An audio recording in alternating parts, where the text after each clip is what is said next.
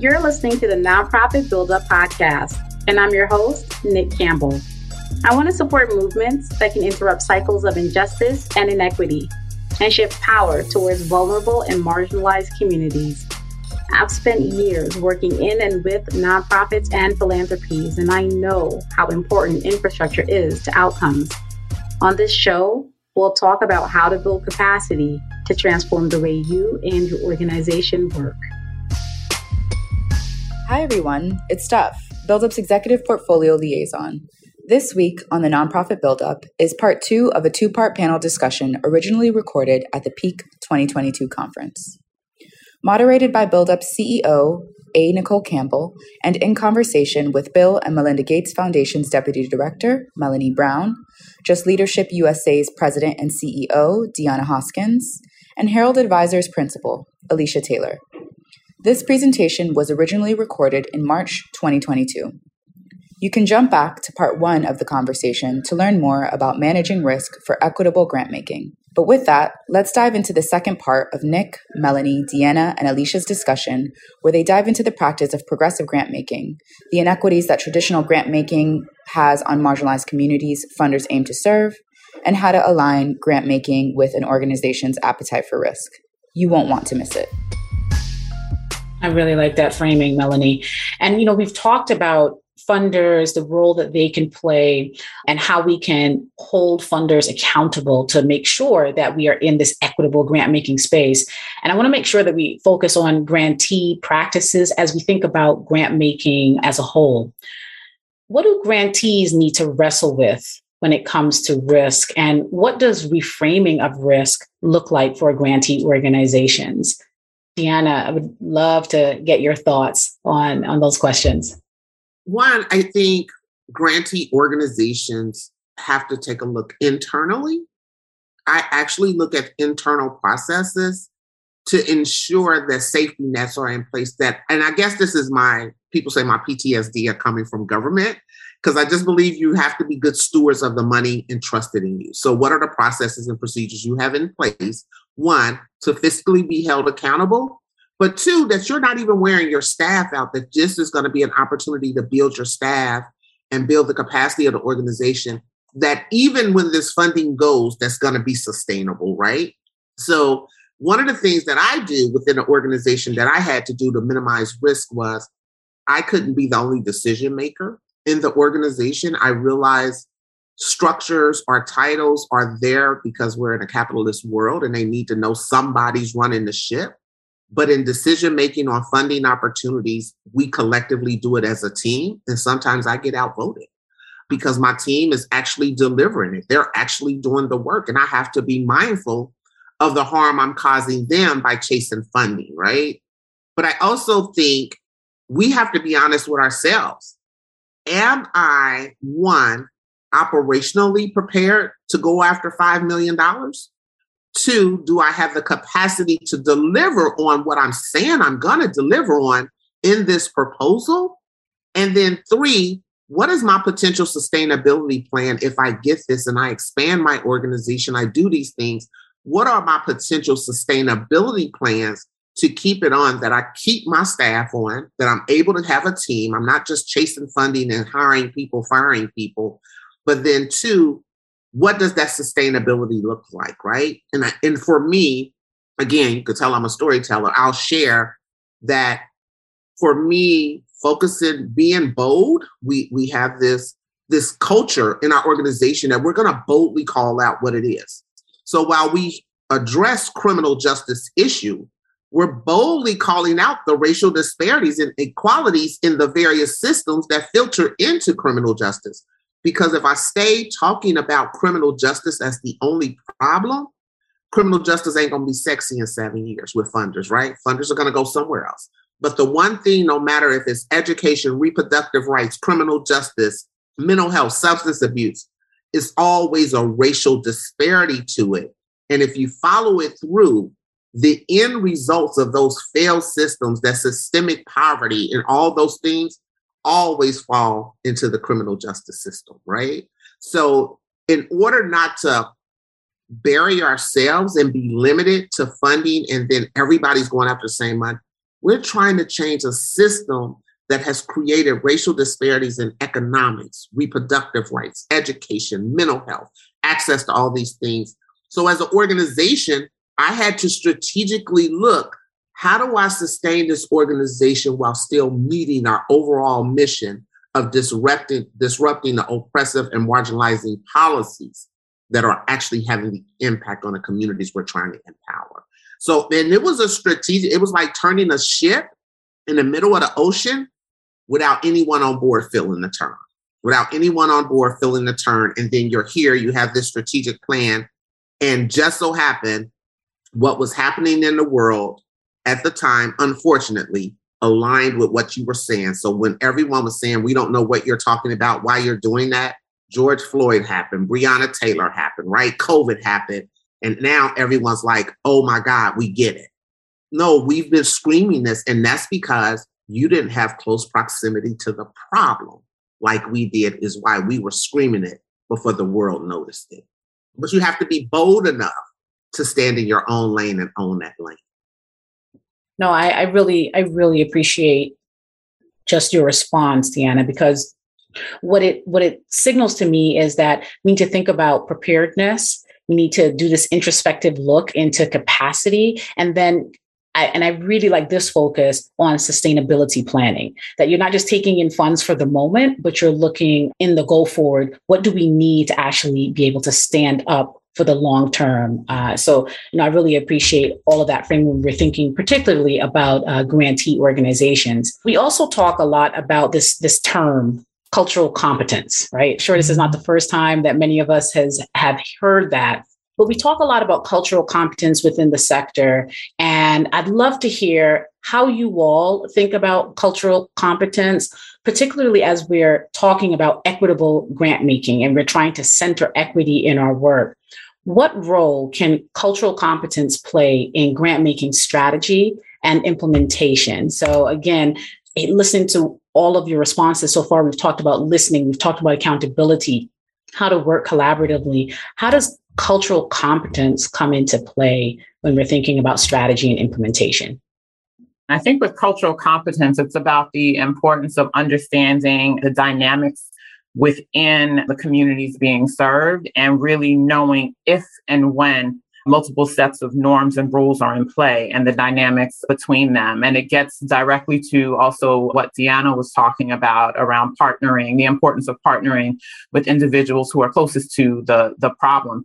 And understanding also cultural competence within communities, but then also cultural competence within our organizations, within the, the, the funding organizations and how the different dynamics play together. And so I think it's the, the first step is just having an appreciation for overlapping interests and understanding how power and power dynamics impact them.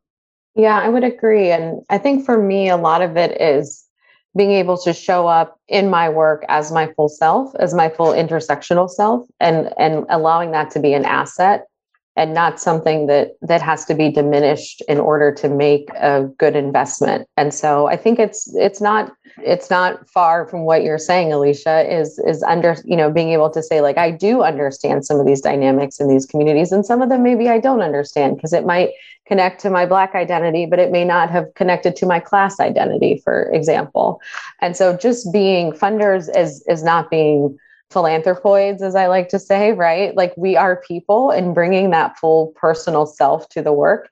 And I'll add that the Gates Foundation, a lot of our work is the majority of our work is global. And so even though we focus, my team focuses on relationships in the US, it is relationships that allow us to do our work in the US and uh, across the world on, on issues around global health and global development.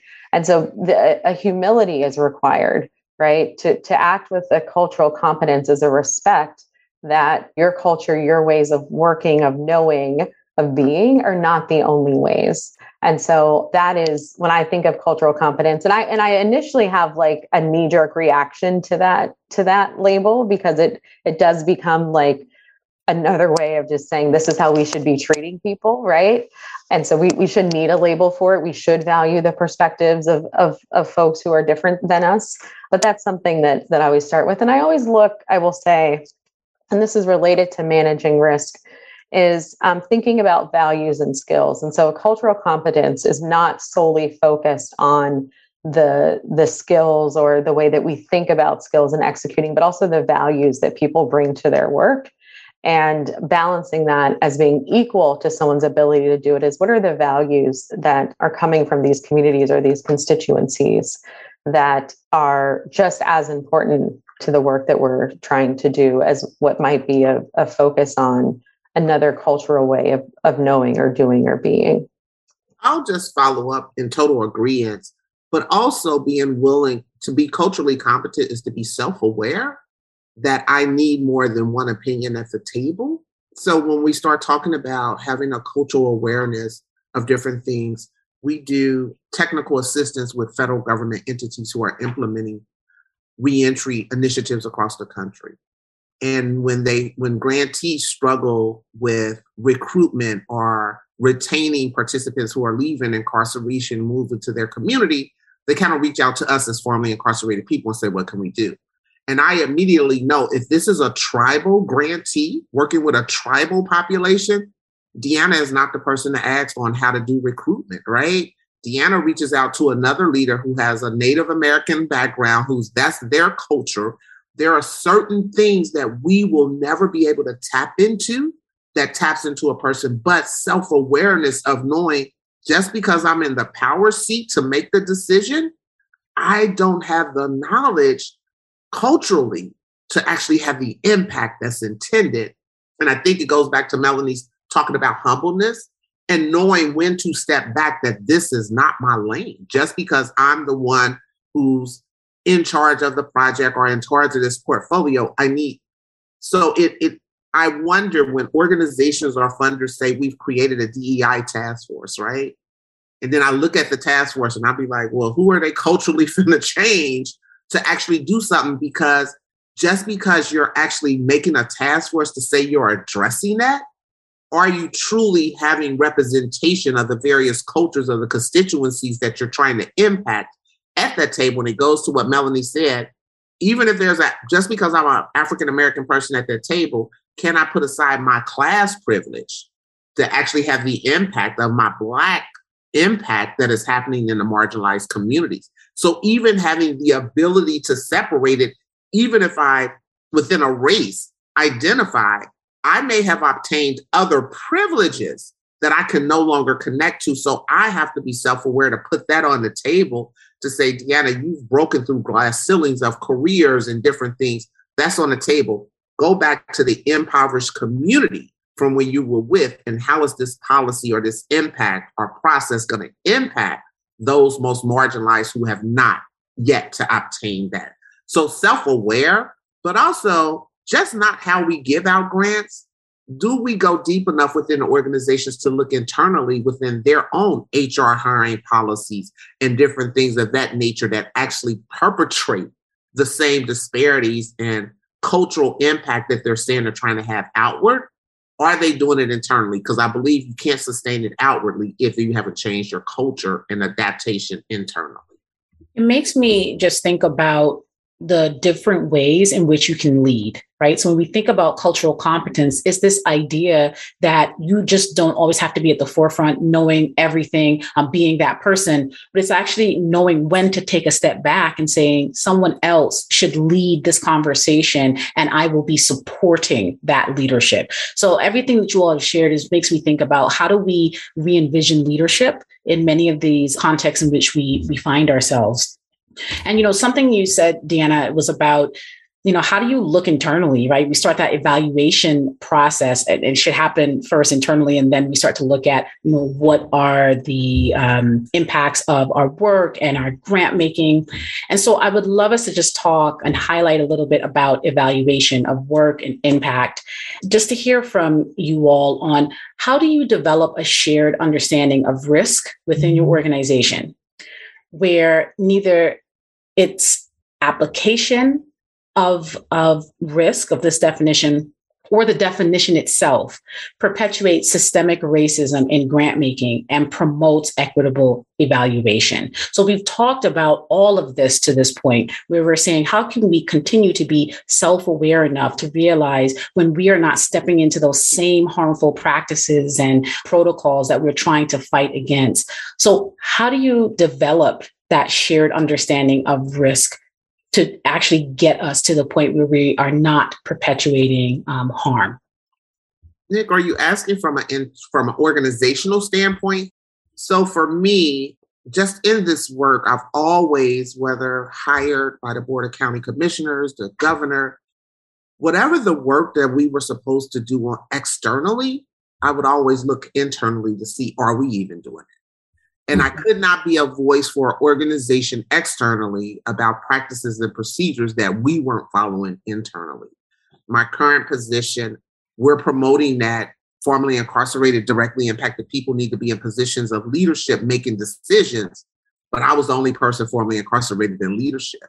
So I had to immediately change that and address that, that I had to walk the walk that I was talking to authentically own it, to have the credibility but that was, if I truly believe that people who have close proximity to the issue should be in leadership in decision making at those policy tables, I had to actually replicate that internally because I believe in that, right? So it shows where the organizations are. I always say, I look at an organization and they say, this is what we're doing for the most marginalized communities and African American communities. Then I look at your whole executive team and leadership and your board of directors, and there's not one African American on there. You're just actually saying it because you internally have not ingested that to say, this is what we believe in and this is how we operate because we're going to role model. Part of leadership, we, we teach principles of leadership and the main principle of leadership is modeling the way. Don't tell me what you want to do. Show me what you are actually saying you want to do because it will perpetrate out. And that's a huge component of leadership. Even when I look at opportunities of advancement for myself, and people say, This is what we do, what we want to do. And then I look inside in, internally and you don't replicate what you're saying. So I, I think that for organizations, we have to internally digest if we're asking people to be fair and equitable, are we internally fair and equitable to our team that we're building as well? I think, and also to, to build on that, beyond the representation amongst decision makers and leadership, is looking at even if you have a diverse table, who has power and who has voice and who feels supported enough to take risks and present perhaps risky portfolios. You know, I think one thing I'm going to start suggesting to some of my clients is to ha- is to first of all study the facial expressions that we saw this week with Judge Ketanji Brown Jackson and and and study them and look around your tables during board meetings and portfolio reviews. And if you see them, just note that that that perhaps your organization has a problem and needs to take and needs to take a step back. So I think again, it's really that focused attention on power and voice, really, and who is able to really speak freely once they are at what we hope to be as a diverse decision making table and speak freely without repercussion. Yeah, I'll just build on that. Uh, just to say one thing, as as a leader and as a newer leader, someone who's just recently, you know, within the last year, taken on a leadership position, is giving my team permission to fail. And so sometimes I don't fully see the vision, I, I, will admit, but to say, like, okay, let's try it, let's see. And then, and that being okay to do something that's a little bit more risky, something that is challenging the norms within our organization or within the sector. And and um, let's see if it works. Let's try it. I I, I love it all. So um, I completely agree. And again, this this theme of leadership, giving folks permission to fail. Um, when we're thinking about how do we start this uh, evaluation process and making sure that it's starting internally before we then and, move externally. And let me say something, Deanna, to your point. If you're not, you know, able to to walk the walk or talk the talk, then don't be out in front, right?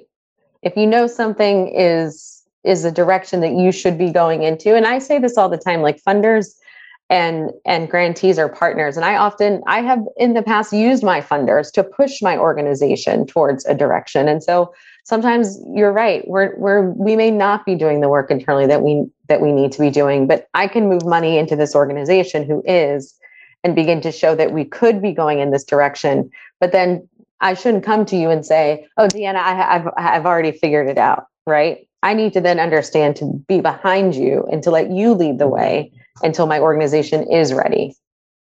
So we wanted to also save some time for some uh, Q&A and we already have some questions that have come in and so I would encourage you to continue to submit questions in the chat and we'll uh, see if we can get to them uh, during this conversation.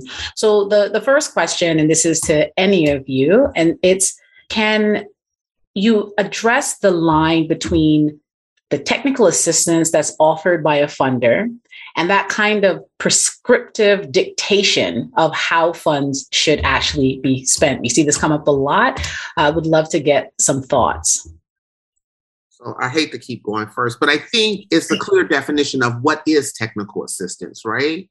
Because it can take on many facets of it. And I think Melanie talked about one. One of the technical assistance can be simply I need the introduction to other funders or relationships that you have around the work we're doing but then you get into a technical assistance of this is how you should be running your program. This is how you should be hiring your structure and different things of that nature. So I think identifying what technical assistance look like, or is it technical assistance or is it simply support? We're here to support you.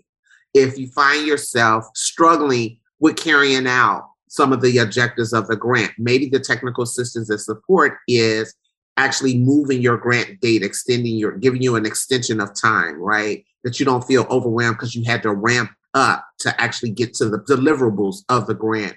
Or in the middle of the grant, the technical assistance can be the flexibility of working with you to put in a budget modification or a scope of work modification because once you got into it, what you outlined to implement the community had another direction and priority that you need to address and support with getting to the overall goal. So, what is technical assistance?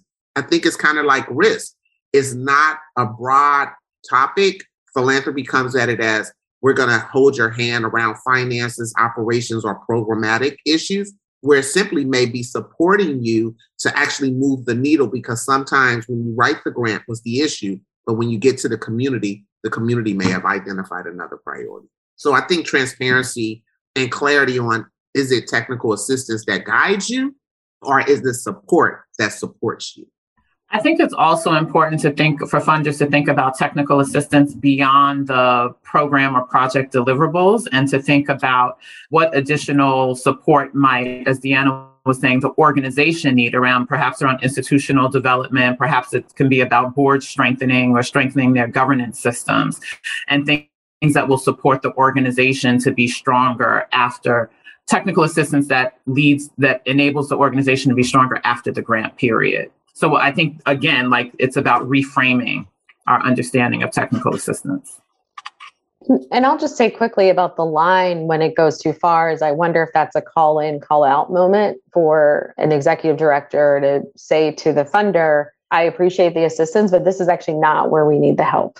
And to have to have that be a conversation between what feels like uh, overstep of, on part of the funder or or just quite frankly missing the mark right? Of just not not being able to see the organization in the same light they do.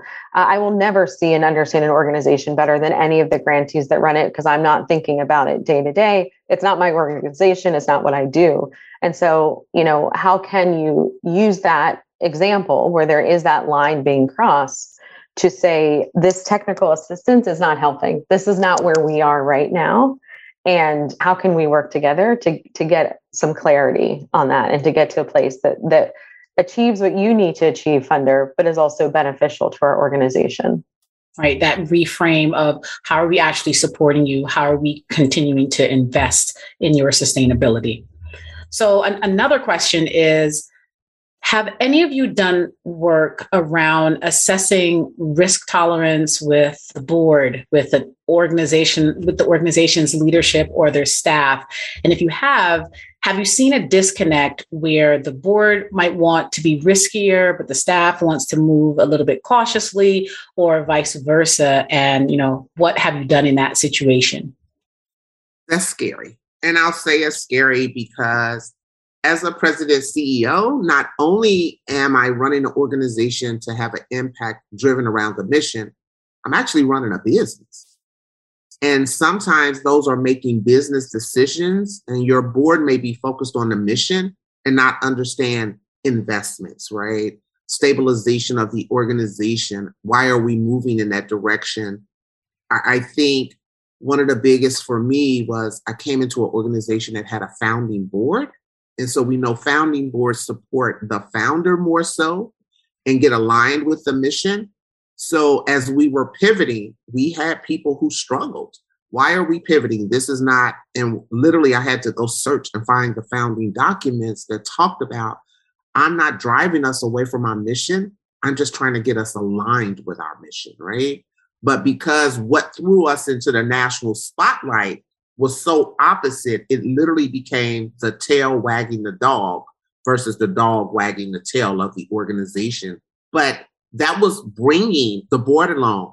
But then I had staff who literally came on for the actual other things of the organization and not the founding principles and mission and had no understanding why we were going there. And I had a huge turnover, but I had to plan for that because I knew it was coming. As a leadership position, I was transparent.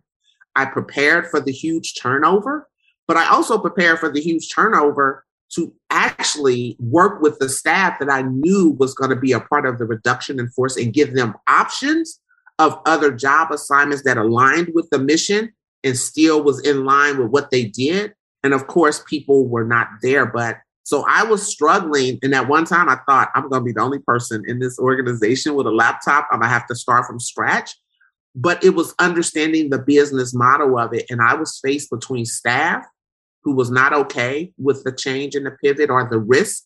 And then there was a risk to the funders because funders had got behind this national thing. And here I was pivoting this ship. But as a leader in the understanding of nonprofit management, uh, that mission drift happens. And if you don't stay aligned with your mission, you're going to find yourself all over the place and staying focused on that. We've survived it but it was, I lost some funder relationships. I've lost a couple of board members and I've lost over 50% of the staff when we were doing that pivot. We've built back up since then, aligned with the mission. But that was a scary time because I had to look from a personal career objective. Am I killing my career by being willing to take this risk and moving everyone in the organization along from the board, the funders, and the staff in this direction to get aligned. Turned out to be the right decision, but it was a really stressful, scary time. Thanks for, for sharing that, Deanna. And I think we have, in terms of the time, I know we just have a five or so more minutes. And I want to make sure I ask a question that sort of can tie up all of what we've talked through today. And so, based on everything that we've discussed and we've talked through practices, tools, mindsets as well, right? That shift that has to happen even individually when you are a grant maker within a grant making organization. What do you all think is the next step for grant makers to legitimately support the storytelling of historically marginalized communities in such a way that strengthens both grantee capacity as well as the communities in which those grantees operate. So it's a big question, but we've had a big conversation. So I would love to, to get your thoughts on, on how we move forward from here.